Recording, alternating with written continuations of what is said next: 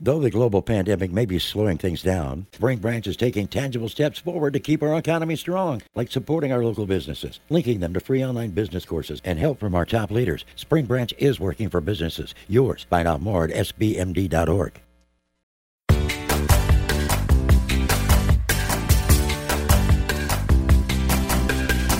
Hi, everyone. Welcome to Looped In, the Houston Chronicle podcast all about real estate the dirt, the deals, the people, the places. It's all here. I'm Nancy Sarnoff, real estate reporter with the Houston Chronicle. And today on the show, I am back with my colleague and fellow real estate reporter, Rebecca Schuetz. Hi, Rebecca. Hello. How are you? I'm doing great. Good. Nice you. Good. Likewise. so, Rebecca, you recently got back from a real estate conference in Las Vegas called Inman Connect. Now, Inman is a news and information site that focuses on the residential real estate industry.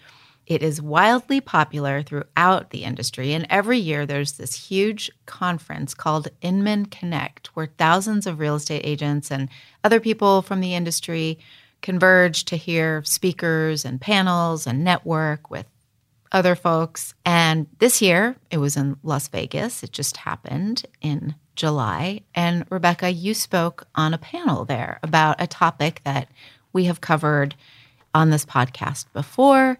And that topic is the highly controversial lawsuit filed by a homeowner in Illinois earlier this year who is suing the National Association of Realtors and a group of residential real estate firms that challenges realtor fees, that challenges the commissions that go along with buying and selling a house. Rebecca, could you just bring listeners up to speed on this case? And I, I think it may be more than one case, but I think there are a couple of cases floating around and they all kind of deal with the same thing. Yes. So we spoke about this before, mm-hmm. and since then, a few things have happened. When we first spoke about this, a man named Christopher Moehrl um, had filed a suit, a class action lawsuit represented by several large firms, sort of alleging that the way commissions are set up prevents a lot of variation in how much a buyer's agent is paid. Mm-hmm. And the reason for that is because when a home seller decides, oh, I'm going to list my house, they get an agent, a listing agent. And for the listing agent to put the listing on the multiple listing service, which you may be familiar with, um, HAR's website. Mm-hmm. In order for it to be on that website, the listing agent has to say how much they will pay the buyer's agent. So since they have to say that up front and they don't want to offer less than everyone else is offering for fear of their listing being discriminated against, the argument goes that's why buyer's agents are almost always paid the same amount, even if it's the first home that buyer's agent has ever guided someone through the process of listing or if that buyer's agent has been doing it their entire lives, they go above and beyond. They can find you homes you would have never even realized meet all your needs. You know, mm-hmm. like there's a mm-hmm. wide variety of um, skill levels, mm-hmm. but everyone's paid pretty much the same. Okay, and that is three percent of mm-hmm. the Usually purchase price. Two point five to three percent of the purchase price. Okay, mm-hmm. and then the listing agent also gets around that much. Mm-hmm. Okay, but there's a little bit more variation in how much the listing agent gets paid because the home seller negotiates with them directly. And um, if I'm selling my house and I know I'm going to be paying the listing agent, I might be looking for a discount brokerage, or I might be like, oh, I know this brokerage is super great. I'm willing to pay the full 3%. You right. know, there's a little bit more variation on that side. Right. Um, so the reason this is drawing a lot of attention is any change could impact everyone that mm-hmm. uh, takes part in that home selling transaction. Mm-hmm. So it has Um, the possibility to really impact the home seller, like how much money they make when they sell their home, because they might be paying less in commission. It would impact the buyer's agent because it could impact how much they're being paid. It could impact the home buyer because they might have to pay this fee directly. So it can just impact so many people in America that it's drawing some attention. When we last spoke about it, basically the lawsuit had just been filed. Since then, there was a similar lawsuit that was filed that has just combined with this lawsuit. So they just wrote a new complaint, which is sort of like the list of why they think they have a case. Mm-hmm. Um, this new complaint is very long, it's over 70 pages long. Oh. Right now, NAR is preparing to make a motion to dismiss in August. So that's where things stand right now. They want to say they want to ask the judge to throw it out. Okay.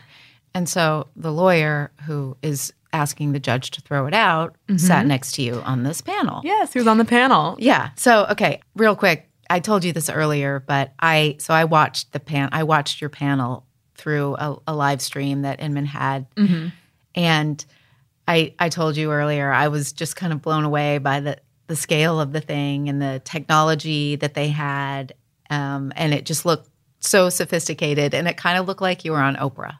Yeah, they had a yellow couch which we were all sitting on, Yeah. like all the panelists, so me and um, the counsel for NAR. Well, it was to- it was like a very much a living room setup. Yeah. it was the two of you on the couch. Uh-huh. On one side was the moderator, who was very good and very polished, and then on the other side, on the other chair, was the, The third panelist. panelist. So l- let's talk about this panel. Um, w- what was the intent of it, really? Just to provide an update on this case? Do you think it was to show different sides of it? What What was your take? So this event was for the real estate industry. So there are a lot of real estate agents there, a lot of startups, brokerages, you know, various people offering various products for the real estate industry.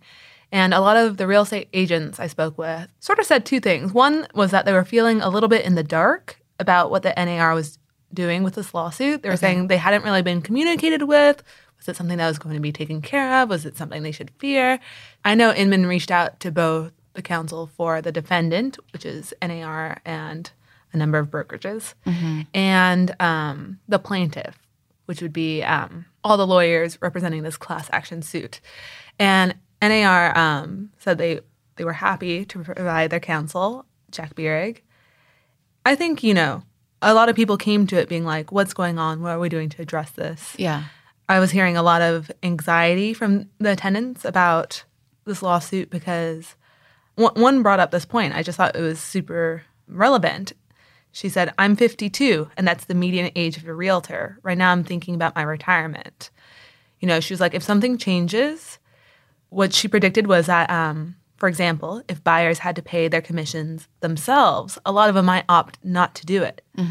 The amount of money that buyers agents are making might basically fall to the ground before some people start realizing, oh, actually, there are problems when you have no representation. You know, Right.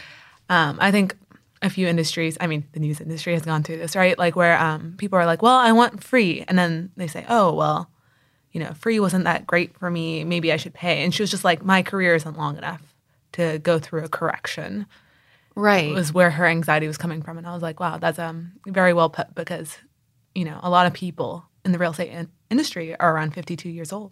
So, That is, yeah, that is really interesting. It's it does. I mean, if you were an agent of that age, um, you think you you must be pretty potentially pretty scared about the future and thinking, do I start a new career, which is never easy to do, and it's certainly not easy to do in your 50s. So that's hmm, yeah. I'm glad you you brought that up. And we should say NAR, National Association of Realtors. What do they do exactly? Who who are they? So they are an organization that sort of provides resources to and protects the real estate industry. Right. And they also share information that not a lot of other people have. A lot of um, people, myself included, like a few years ago, uh, don't know the difference between a realtor and a real estate agent. And that's because almost all real estate agents are realtors. Right. So th- the National Association of Realtors, if you are a realtor, you belong to this association. So it's a I forget the difference between a copyright and a trademark, but it's one of those. Um, Okay. you can only call yourself a realtor if you're part of this association. If you're buying a house, you need to know who's selling a house. If you're selling a house, you need to find buyers. And so these agents can get together and they can share their listings. You know, now it's inclusive. They have the majority of listings, and they're especially important in Texas because in Texas, you don't know how much homes are actually selling for. Texas does not have laws requiring people to disclose how much their home sell for. So if you want to list your home and you want to know, um, well, how much should I list it for? All of these realtors have shared their sales prices with each other. So they know how much things are selling for in your neighborhood. And that's information that only they have. Yeah. And the Houston Association of Realtors is sort of an offshoot of the National Yeah, so there's a lot of local groups that all follow the rules of the national group. Uh-huh. So that's why um, the national group is being sued, is because they're they're the ones that have set up how commissions are throughout the country. Okay. Namely, the fact that the listing broker will say how much they will pay the buyer's broker. Um, Right. And so I want to ask about the third person on the panel, Mm-hmm. but I assume the lawyers for the plaintiff declined to come to the event. That was my understanding. I Okay. did not talk to them directly. Yeah. Okay. But Okay. I heard from one of the organizers that they really wanted them there too. And so who was the third panelist? The third panelist was, was Russ Cofano. He is a lawyer, but he also runs his own brokerage out of Washington State. Mm-hmm. Uh, he was interesting because he basically thinks that there are things that the real estate industry can do themselves. And it's also interesting because he's from Washington State.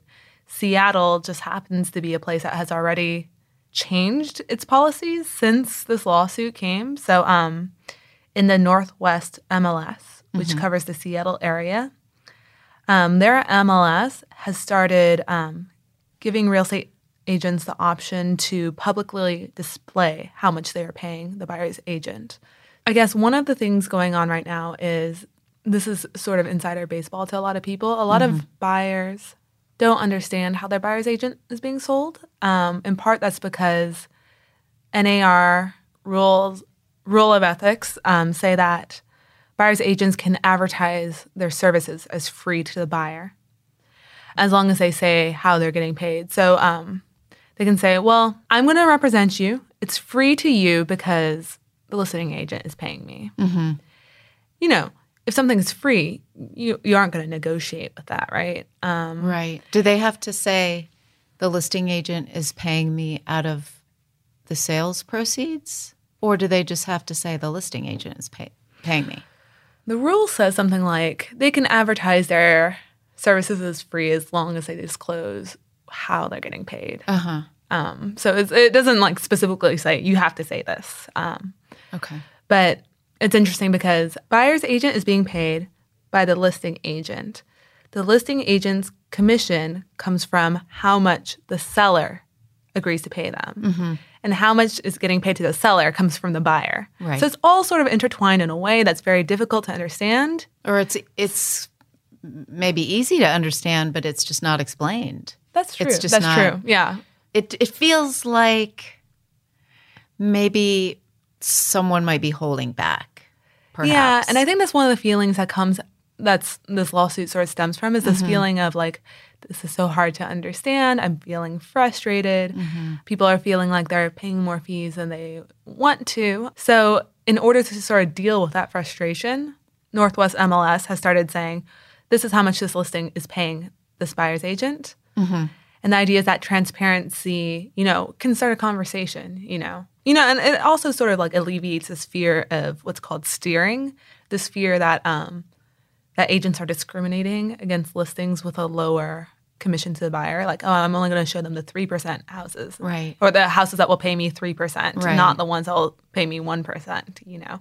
There's that fear and maybe if you're more open about that, um, you can discuss it. And then also, like you know, if you bring your client to some a house that's not going to pay you, you can say, uh-huh. "Well, do you see like all these houses will pay me this much? That's how much like all these services I'm giving you actually cost. So if we go to this house, you know, that's not going to pay me, you know, we need to negotiate something right. so I can pay. So it could also be sort of like in the agent's interest too, yeah. possibly.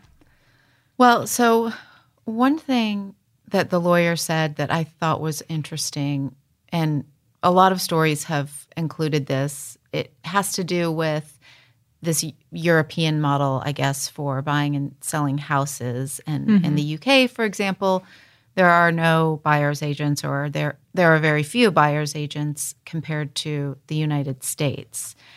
And the lawyer was saying that that's not a great system because if you're buying a house overseas, you have to go to the brokerage and you have to see what they have to offer. And there's just not this, you know, clearinghouse of listings.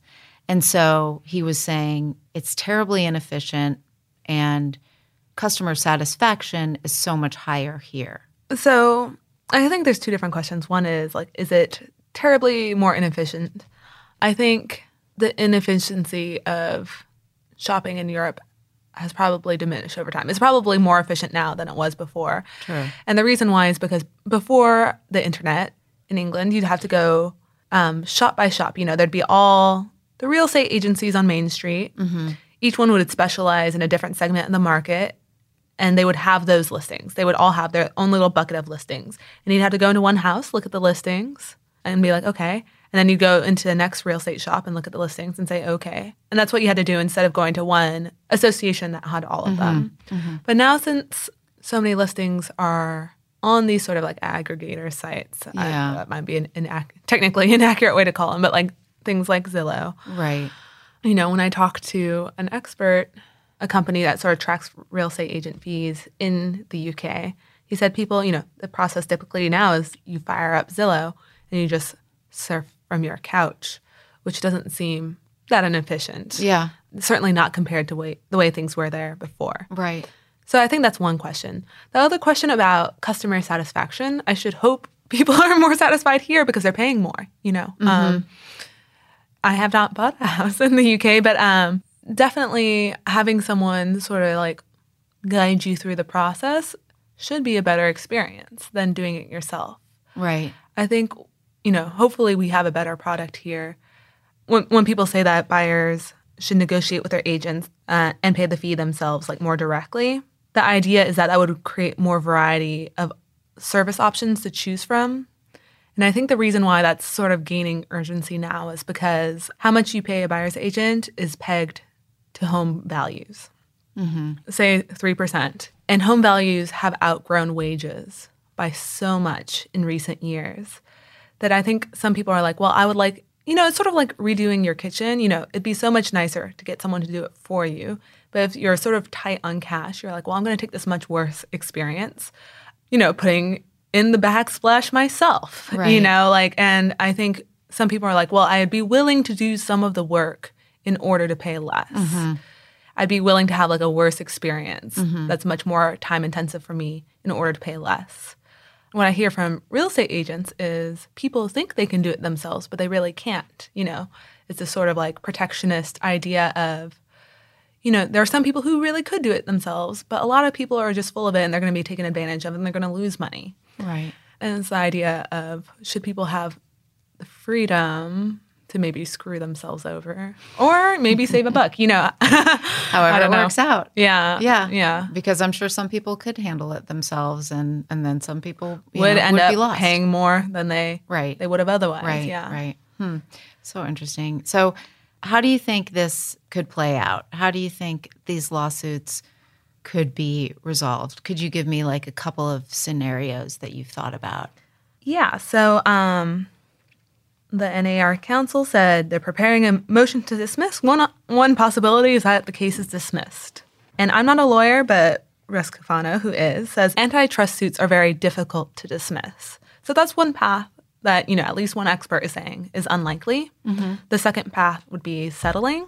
And settling could look all sorts of ways. Mm-hmm. The NAR says they are not going to settle, but of course you can't go into a negotiation saying that you're going to, you know, you have to go in from a strong position. So I think it's possible that they will settle. You know, looking at past cases from some of the plaintiff's lawyers, like they seem to they seem to be angling for a settlement. And a settlement could look all sorts of ways. It could be sort of the extreme scenario of, you know, saying buyers have to pay their agents themselves, sort of like decoupling the listing commission and the buyer's commission, where the home seller negotiates their own commission with their agent mm-hmm. and the home buyer negotiates their own commission with their agent. Right. That would have a lot of ramifications. And I think during this panel, we had sort of a taste of one of the things that is on the NAR's mind, one of their like potential arguments, which is right now when the buyer pays these commissions, it's out of their mortgage, right? They're lent the money. Mm-hmm. Some of these costs are taken out of that mortgage, right? Right. In most cases. Yes. So one of the things that the NAR's counsel brought up was if the buyer had to pay this out of pocket instead of from their mortgage. That would be a financial hardship. You know, that's sort of like a logistics question to me. Um, but you know, if it is decoupled, it is there is this question of well, will the buyer be able to finance that commission? Mm-hmm. Um, will they have to pay it out of pocket? Will buyers still opt for an agent? You know, will the prices go way down? There's there's all sorts of possibilities within within that, but that's one possibility. And then there's all these sort of in between possibilities, I think, such as changing the rules so you can't say that buyer's agents are free. That would be changing the rules of ethics. Maybe changing the rules to require that MLSs disclose how much buyer's agents are being offered. You know, mm-hmm. that would just be a move towards transparency that could mm-hmm. maybe promote conversation. Or that would still allow you to like say how much you would pay the buyer's agent, but make it easier to negotiate because you already can negotiate, but you're almost never going to negotiate down. And um, you know, like if you made it possible to be like, if the buyer's agent is willing to take less of a cut, you know, the overall price could come down, or I don't know, things that would just make the conversation a little bit more fluid, um, or it would facilitate that conversation more. That could be an outcome. Yeah. Um, and then I guess the third possibility is it goes to court and they're in front of a jury and, and all this evidence is brought up. And that just seems like a lot of dirty laundry. Um, I don't know if you are familiar with how cases usually, well, I'm, I know you are familiar, I don't know if our listeners are familiar, but like, you know, everyone has to bring it, their evidence for their case and they begin subpoenaing each other for like their internal information and a lot of information comes out. So if that's the route it goes, it will be a very long journey and we will learn quite a bit about people's practices. You hope it goes to trial, don't you? Uh, we would all learn a lot. Yeah, Uh, no, I mean, would. I really don't care. How, well, it's not. I don't care how it Right. goes. Uh, no, I, but I know. I'm not a licensed realtor. right. you don't have a dog in the fight, I don't have they a- say. Dog in the fight, except for I mean, You're a consumer. I'm a consumer. Uh, real estate is a huge industry driving our economy. So uh, if somehow the rules are changed in a way that in a way that sort of like stalls the real estate economy, it will impact us all. Um, yeah. there is an argument that actually came out up at this conference that if um, that if you make it easier to sell homes, in part by like perhaps making it the cost of selling a home less, people will sell more homes. So I forget who said this, but someone was talking about like his prediction was that it will become so much easier to sell a home, both in terms of the cost and the time and the logistics. Because right now it's like a conversation that takes forever, right? Like you look for the home, you put in your offer. It just takes like months, right? And Right. there's all this uncertainty around it, and you pay all these fees. And he's like, if all those, fr- all that friction was removed, mm-hmm. then he thinks the volume of home sales will go way up because you might just be like, oh, you know, I just saw this home open up that's like a little bit nicer than mine. I'm just going to hop over there instead of being like, well, it's definitely not worth all this hassle of mo- uh, like all the money I'm going to lose at closing, et cetera. So his analogy was like, it'll be um, the difference between a real estate agent pocketing ten dollars at closing or having two five dollar bills from like two smaller transactions. Um, was his analogy. So we'll all be impacted For sure. Yeah. It's interesting to think about what that could be like, though.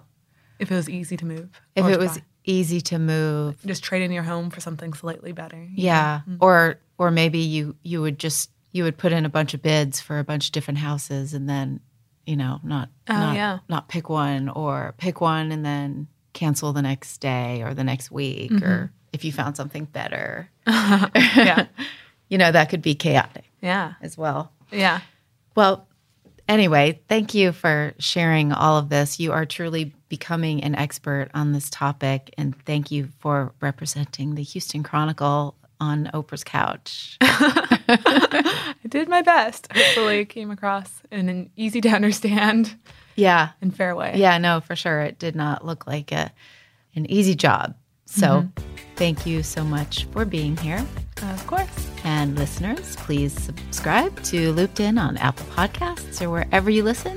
And if you are already a subscriber, thank you for your support. And if you would, please rate us on your podcast app and write a review. And always, if you have an idea for a show or just want to say hi, you can reach out. I am on Facebook and Twitter, and I am at N Sarnoff. Have a great day and see you next time.